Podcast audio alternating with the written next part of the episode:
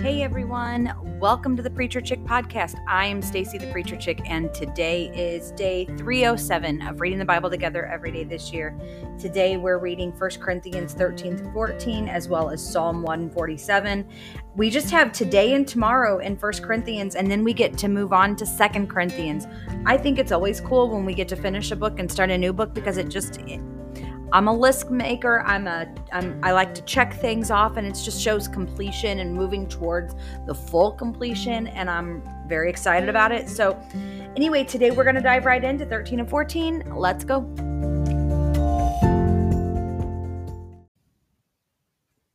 If I speak human or angelic tongues but do not have love, I'm a noisy gong or a clanging cymbal. If I have the gift of prophecy and understand all mysteries and all knowledge, and if I have all the faith so that I can move mountains, but do not have love, I'm nothing. And if I give away all my possessions, and if I give over my body in order to boast, but do not have love, I gain nothing.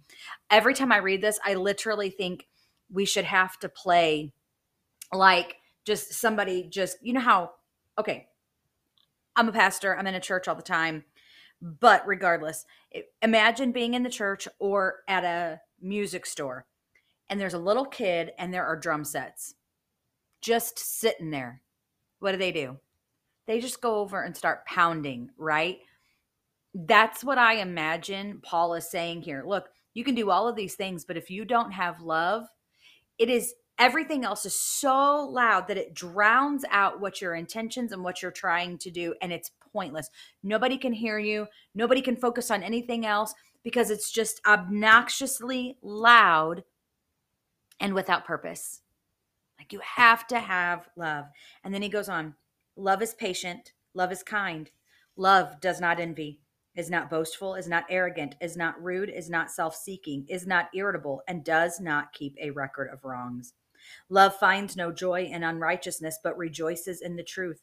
It bears all things, believes all things, hopes all things, endures all things. Love never ends. But as for prophecies, they will come to an end. As for tongues, they will cease. As for knowledge, it will come to an end. For we know in part, and we prophesy in part.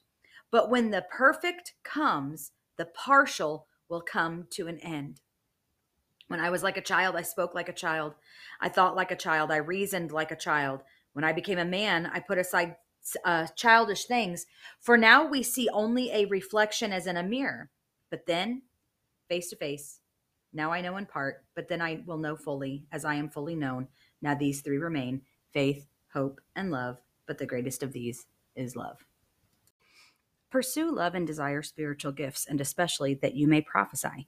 For the person who speaks in another tongue is not seeking or is not speaking to people, but to God. Since no one understands him, he speaks mysteries in the spirit. On the other hand, the person who prophesies speaks to people for their strengthening, encouragement, and consolation.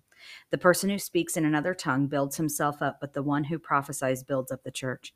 I wish all of you spoke in other tongues, but even more that you prophesied. The person who prophesies is greater than the person who speaks in tongues, unless he interprets, so that the church may be built up. So now, brothers and sisters, if I come to you speaking in other tongues, how will I benefit you unless I speak to you with a revelation or knowledge or prophecy or teaching? Even lifeless instruments that produce sounds, whether flute or harp, if they don't make a distinction in the notes, how will what is played on the flute or harp be recognized? In fact, if the bugle makes an unclear sound, who will prepare for battle? In the same way, unless you use your tongue for intelligible speech, how will what is spoken be known?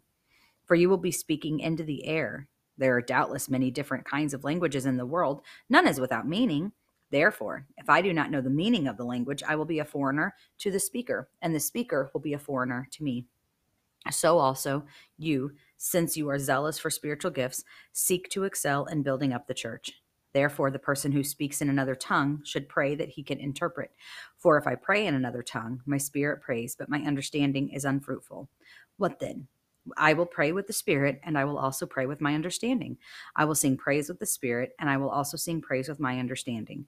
Otherwise, if you praise with the Spirit, how will the outsider say Amen at your giving of thanks, since he does not know what you're saying? For you may very well be giving thanks, but the other person is not being built up. I thank God that I speak in other tongues more than all of you Yet in the church, I would rather speak five words with my understanding in order to teach others also than 10,000 words in another tongue. Brothers and sisters, don't be childish in your thinking, but be infants in regard to evil, and adult in your thinking. It is written in the law I will speak to this people by people of other tongues, and by the lips of foreigners, and even then they will not listen to me, says the Lord. Speaking in other tongues, then, is intended as a sign not for believers, but for unbelievers, while prophecy is not for unbelievers, but for believers. If therefore the whole church assembles together, and all are speaking in other tongues, and people who are outsiders or unbelievers come in, will they not say that you are out of your minds?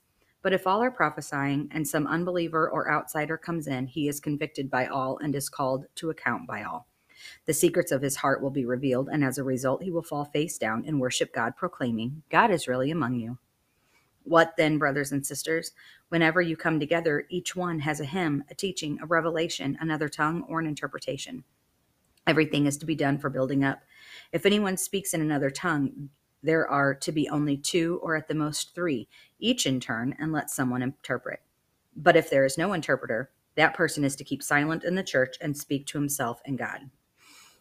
Two or three prophets should speak, and the others should evaluate. But if something has been revealed to another person sitting there, the first prophet should be silent. For you can all prophesy one by one, so that every may everyone may learn and everyone may be encouraged, and the prophet's spirits are subject to the prophets, since God is not a God of disorder, but of peace.